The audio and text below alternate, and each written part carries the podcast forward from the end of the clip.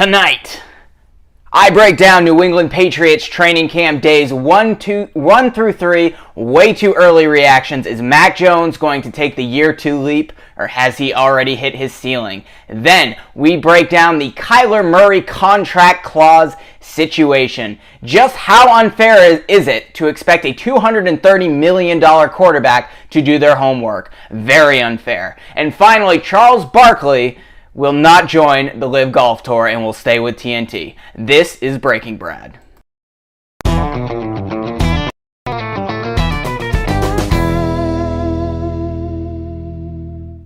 Welcome to Breaking Brad uh, here on this Friday, July 29th. We are cooking up some hot takes for you this evening, and we're going to start today talking about the New England Patriots uh, because this I am a Boston fan and I like to talk about my teams.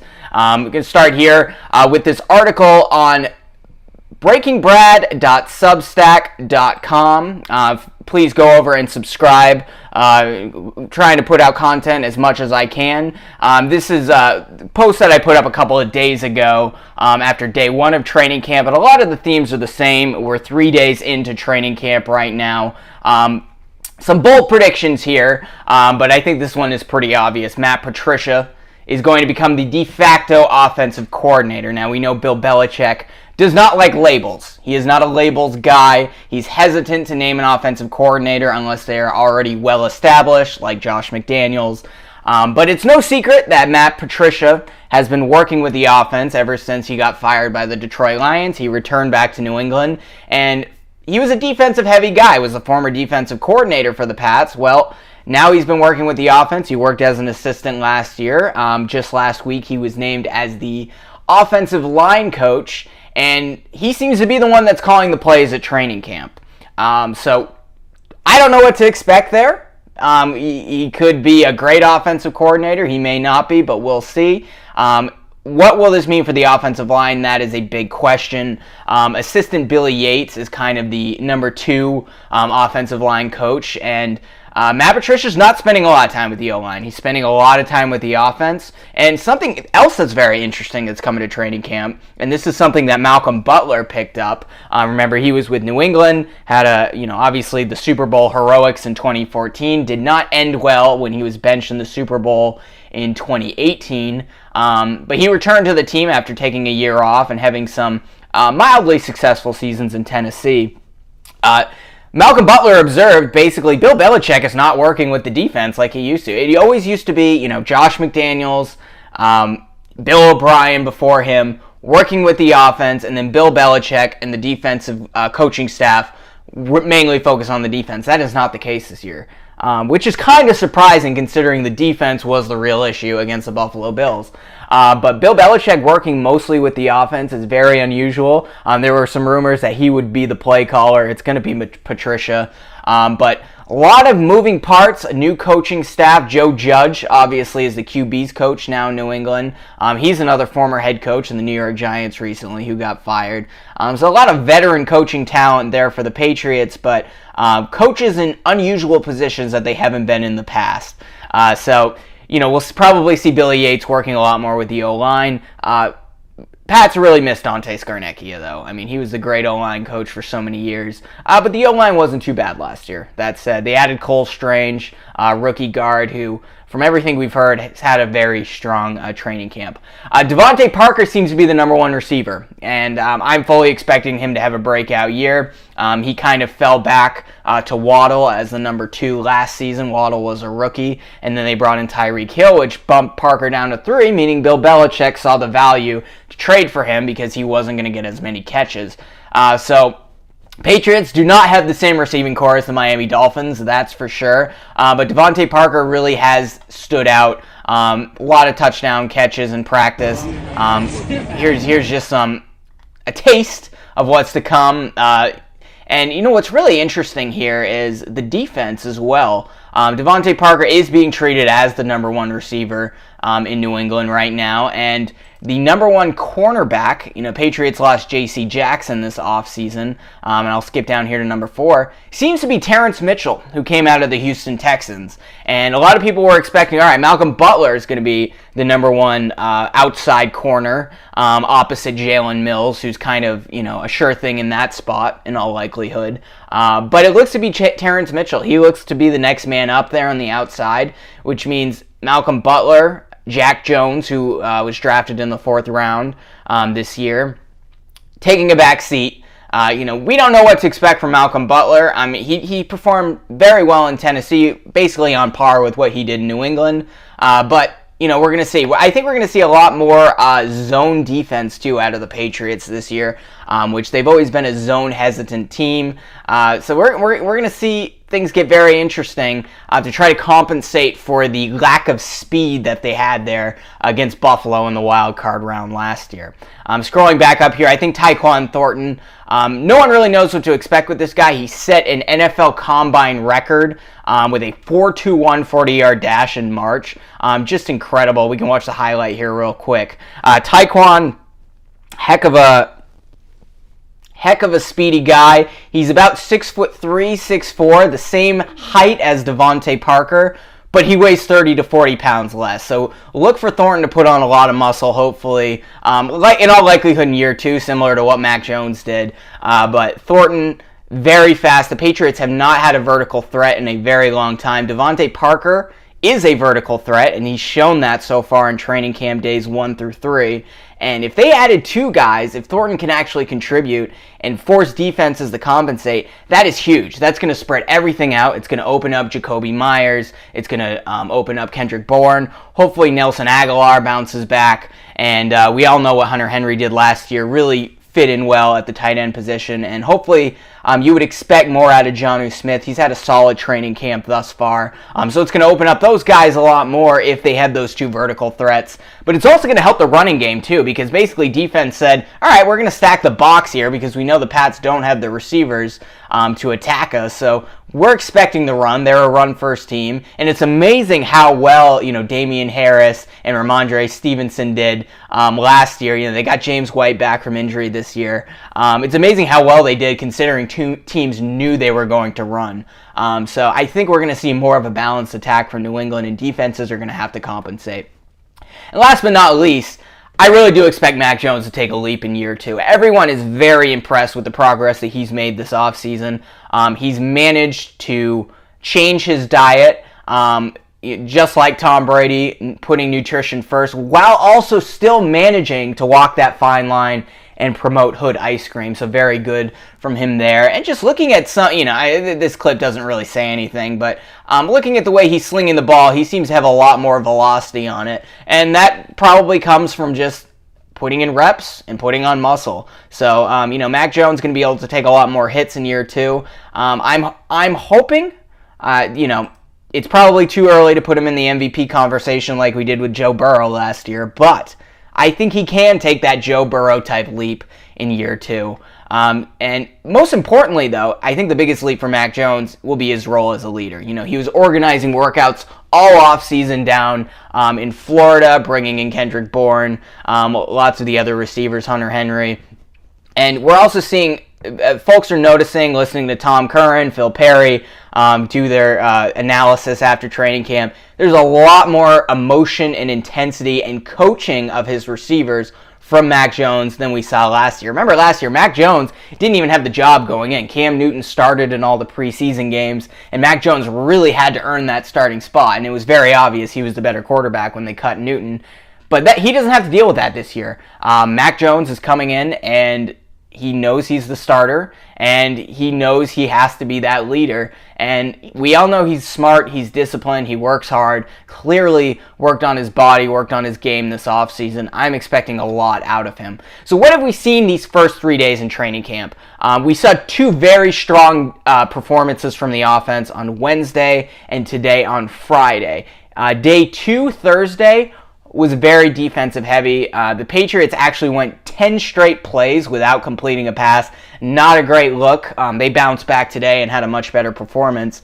Uh, but the defense dominated day two, so it's good balance there. That's exactly what you want to see going into the season. However, at the end of day two, um, Mac Jones hit Hunter Henry on a big pass. Uh, I'm not sure if it was a touchdown or not, uh, but it forced the defense to end up doing the push ups at the end of the day, which is a um, Patriots training camp practice tradition, along with uh, running up that hill um, next to the uh, practice field by Gillette Stadium. Uh, but what we're really seeing is DeVante Parker is really the go-to guy on offense. But we're seeing people, uh, Mac Jones spread it out, Hunter Henry doing what Hunter Henry does re- uh, best, and Jonnu Smith really stepping up, which is what is needed. The Patriots can go back to that two tight end combo that they had during um, Rob Gronkowski and He Who Shall Not Be Named um, about a decade ago um, between Hunter Henry and Jonnu Smith. Along with, look, they don't have a lot of great receivers, but they have a lot of good, solid receivers, and we don't know what to expect from Tyquan Thornton. And DeVante Parker, we know, is a solid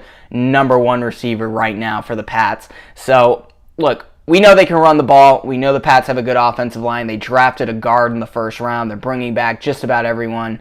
Um, uh, Ted Karras is gone, obviously, but uh, and, and Shaq Mason as well. Uh, but Patriots have a lot of depth at the O line. Um, James White's back. Damien Harris. Uh, uh, Rhamondre Stevenson. The running game is going to be solid. The O line is going to be solid. Hopefully, they're well coached uh, with with um, Matt Patricia taking on the play calling duties. But really watch the receivers and watch Mac Jones' development here in year two. I'm expecting a lot of great things for a team that supposedly did not have a good offseason. They had a great offseason last year. This year, not so much. Um, but, you know, it's you never know what to expect in New England. Nobody expected the Pats to win it in 2001, and you know we all saw what happened when uh, Bledsoe went down and Brady took over. Not expecting that with Mac Jones. Bailey Zappe's had a little bit of struggles. He's the quarterback the Pats drafted through. I think three interceptions today. Uh, Mac Jones threw his first INT also on Friday on day three in training camp. Um, but you know we know Mac is a good decision maker with the football. Uh, moving on uh, to this hilarious story that broke this week. Uh, the NFL season is, uh, the training camp is supposed to be a time where uh, fans are optimistic. The New York Jets, they had a good draft. This is finally the year they turn things around. No one's ever said that before. Uh, but Kyler Murray and Arizona Cardinals fans are not having a good start to training camp. Um, Kyler Murray signed a $230 million extension, five year, $230 million contract with the Arizona Cardinals um, just uh, a couple of weeks ago.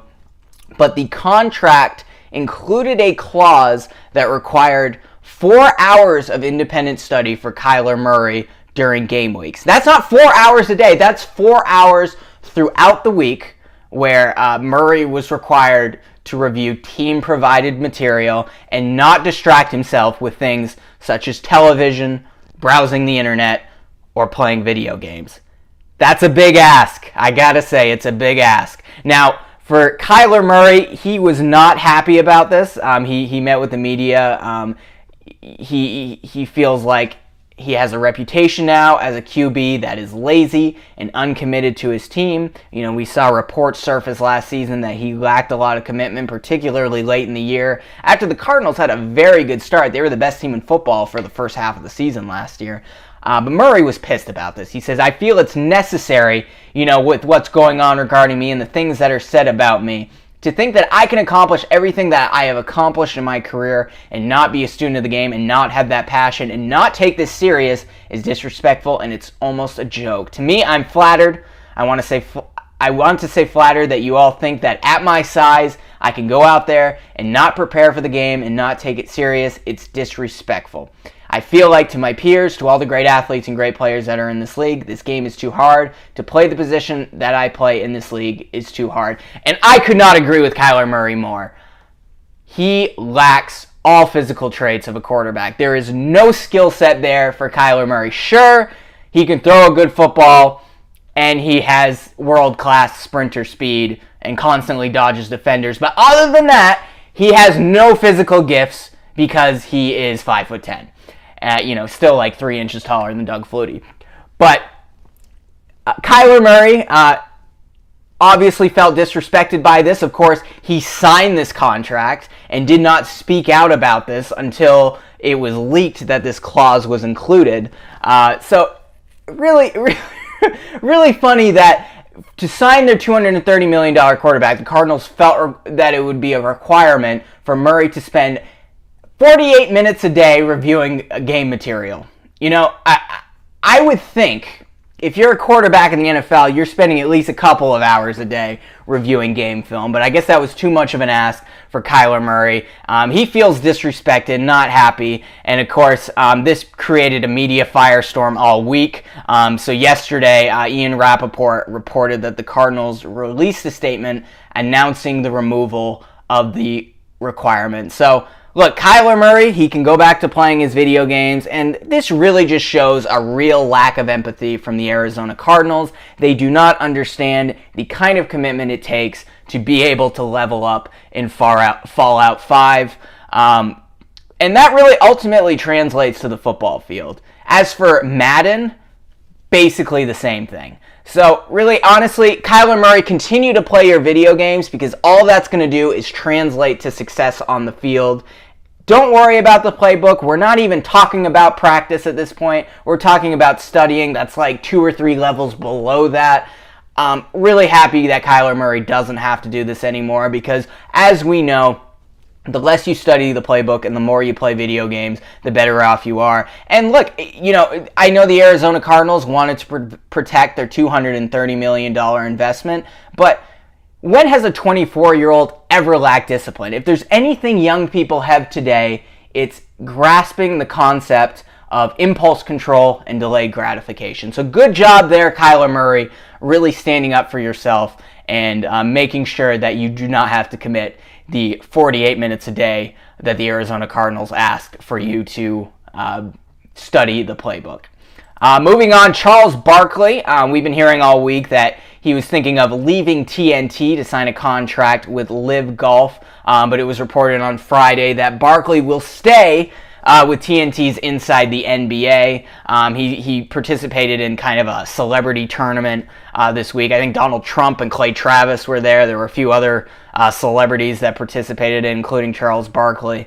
And, uh, you know, Barkley, Barkley, uh, I think he made the right decision here. You know, if you're if you're a former basketball player, and he he look sometimes the takes from Shaq, Chuck, and Kenny are annoying and totally strange, but they are hilarious and it is an entertaining show. And Barkley is a former NBA player. And if you've ever seen his golf swing, you know he should not be doing golf commentary. So this was ultimately the right decision, even though LIV Golf likely uh, could have paid him a lot more money. Um, but w- what we're seeing with the LIV Tour is pretty incredible with some of these players. Um, basically, this, if you haven't heard much about the LIV Tour, um, this is new um, golf uh, um, organization um, that's going to rival the PGA. They have a ton of Saudi royalty, elites out of Saudi Arabia, pouring money into it, and they're just picking away PGA players. And here's a list. I just Googled uh, athletes, uh, golf players that are in the LIV Tour so far. You have Phil Mickelson, Dustin Johnson, Lee Westwood, Sergio Garcia, Muscles Brooks Koepka, Ian Poulter, Greg Norman. The list goes on and on and on. Chase Koepka, Patrick Reed. There's just so many great players that are moving over to the LIV Tour, which basically bars them from participating in PGA competition. And obviously, a lot of people are pissed about this, not just because uh, it's it's uh, uh, you know leaving the PGA Tour and joining something new, but because of the Saudi Arabia connection. Um, Barkley was quoted today saying. Um, I don't like those words, sports washing or blood money. I don't like those words at all because every country, including the United States, be careful there, have stuff going on that they need to improve upon. Um, so, look, I think the Saudi Arabia connection to the LIV Tour is a little bit overhyped. Um, you know, obviously, there's a lot of far more nefarious connections to professional sports. Um, we know what's going on with the NBA and with China. And, you know, LeBron James not only refuses to speak about you know where the Nike shoes come from, who's making these shoes. Um, if you speak out even against China, as Daryl Morey did a few years ago, LeBron will speak up on that, but he will not speak out against um, the atrocities taking place um, over there in uh, East Asia. Uh, and you know another thing, look, the World Cup's coming up. Take a, I'm not going to de- delve too deep into it, but take a look into who built the, uh, some of those World Cup stadiums in Qatar, which is not exactly a, a soccer or football dominated country. Um, so I do think this LIV Tour Saudi stuff is a little overhyped. Um, you know, Saudi Arabia is not what it used to be. You know, it, I wouldn't take ethical lessons from Saudi royalty, but um, you ever listen to, to rapper Zuby talk about Saudi Arabia? That's where he grew up. It it is not like people think it is. You know, it's different for women than it is men, obviously. Uh, but this idea that the Saudi these they're not going to be having lots of tournaments in Saudi Arabia. They're going to be having them all around the world. But this is going to be a real real competitor to the PGA, especially because they're basically doubling the net worth of these golfers overnight they're saying, all right, we're going to give you tens of millions of dollars to join the LIV Tour. And it's like, well, I spent my entire career making just that amount of money. Now I can double that by joining the LIV Tour. It's a no brainer for a lot of players like Phil Mickelson. Um, as far as we know, Tiger Woods sticking to the PGA, which makes a lot of sense because, um, you know, he still shows up in spots. He still has a shot at winning majors. And he's going to have inferior competition now with all these players going over to the LIV Tour. But I think ultimately, PGA is going to have to swallow their pride and figure out a way to partner or somehow merge with LIV Golf. You know, the Masters, uh, the British Open, these are not PGA events, but they are enormous majors. The PGA lets golfers participate in those tournaments, obviously, because it brings in a ton of money. That's ultimately going to be the reason, the money why the PGA is going to have to team up with LIV. Um, the question is, is this something that's going to happen in a year, or is this going to be something that happens in five to ten years when the LIV Tour completely takes over? Uh, I could be wrong. Maybe LIV will die overnight. Maybe um, it'll be like all the different uh, football leagues that have cropped up over the year. Although I'm not sure if you caught the USFL this year. Very popular, um, higher ratings than Major League Soccer already um, in uh, technically year two, but it's basically year one with them rebooting after COVID. Um, so last story, uh, and th- this just broke today. Uh, Pac-12 commissioner is fairly bullish on an expanded college football playoff before 2025. Obviously, the college football 2022 season is about to start, so that means we could see an expanded playoff um, either next season or the year after, which would be huge. Um, and there doesn't seem to be many talks about how large that's going to be. Is it going to be an 18 playoff? and you're just going to add an extra round. Right now, there's four. Um, or is it going to be a 16 team, which is what I really would enjoy? I mean, there's so many of these minor conferences and these teams that go undefeated that do not have a chance um, to compete for a title. Um, you know, Boise State over the years comes to mind. Uh, it's going to be nice to see a lot of those teams be able to have a shot in an expanded playoff. Um, they're also talking about a 12 team playoff. Basically, the top four teams get a bye, and then there's um, the 18, the other eight teams play and then meet in the next round. Um, that's not a terrible idea. That way, you're still rewarding the teams at the top of the list, in all likelihood, the conference champions. Um, I, I, think that'd be a great idea, uh, but uh, the four four teams is not enough. I I strongly detest the bowl structure. I always have. It's just a bunch of random games that mean nothing that some corporation pours money into to get their name out there. Um, the mainstay Independence Bowl, the Blue Bonnet Bowl, people don't care about these things. You can keep the bowl games, which they've basically done, and insert them into the playoff games. That's fine. But bowl games mean nothing. There's one champion, and that's what matters. And there's so many great college football teams. There's so much movement around the conferences now. USC and UCLA uh, joining the Big Ten, which is just bizarre. Um, Texas, uh, my new home state, I'm going to be joining the SEC. Uh, lots of movement around. You're going to need a wider playoff um, to account for that. Uh, for these teams, you know, that are in the ACC that don't have a lot of competition but are still very good, you want a few of those teams in there. Uh, so I, I'm I'm hoping that this does happen. Um, I, have always thought it's a matter of uh, when, not if.